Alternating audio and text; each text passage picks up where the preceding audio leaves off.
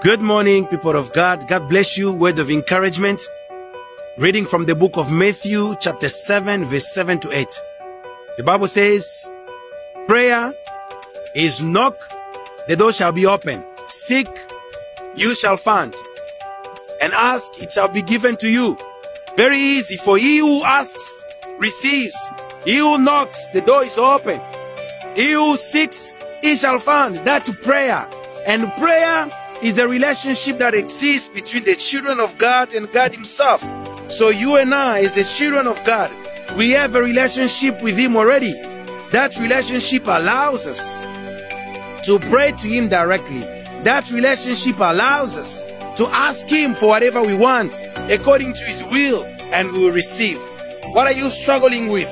What do you need from God? Just ask Him and He will give you. Just seek and you will find. Just knock and the door will be open to you. For God is not a man to lie to us. God cannot be mocked. He is not a man to lie to us. What he says, that's what he will do. Does he promise and not act? Does he speak and not act? Does he promise and not fulfill? No. What he does is what he has promised. He fulfills what he has promised.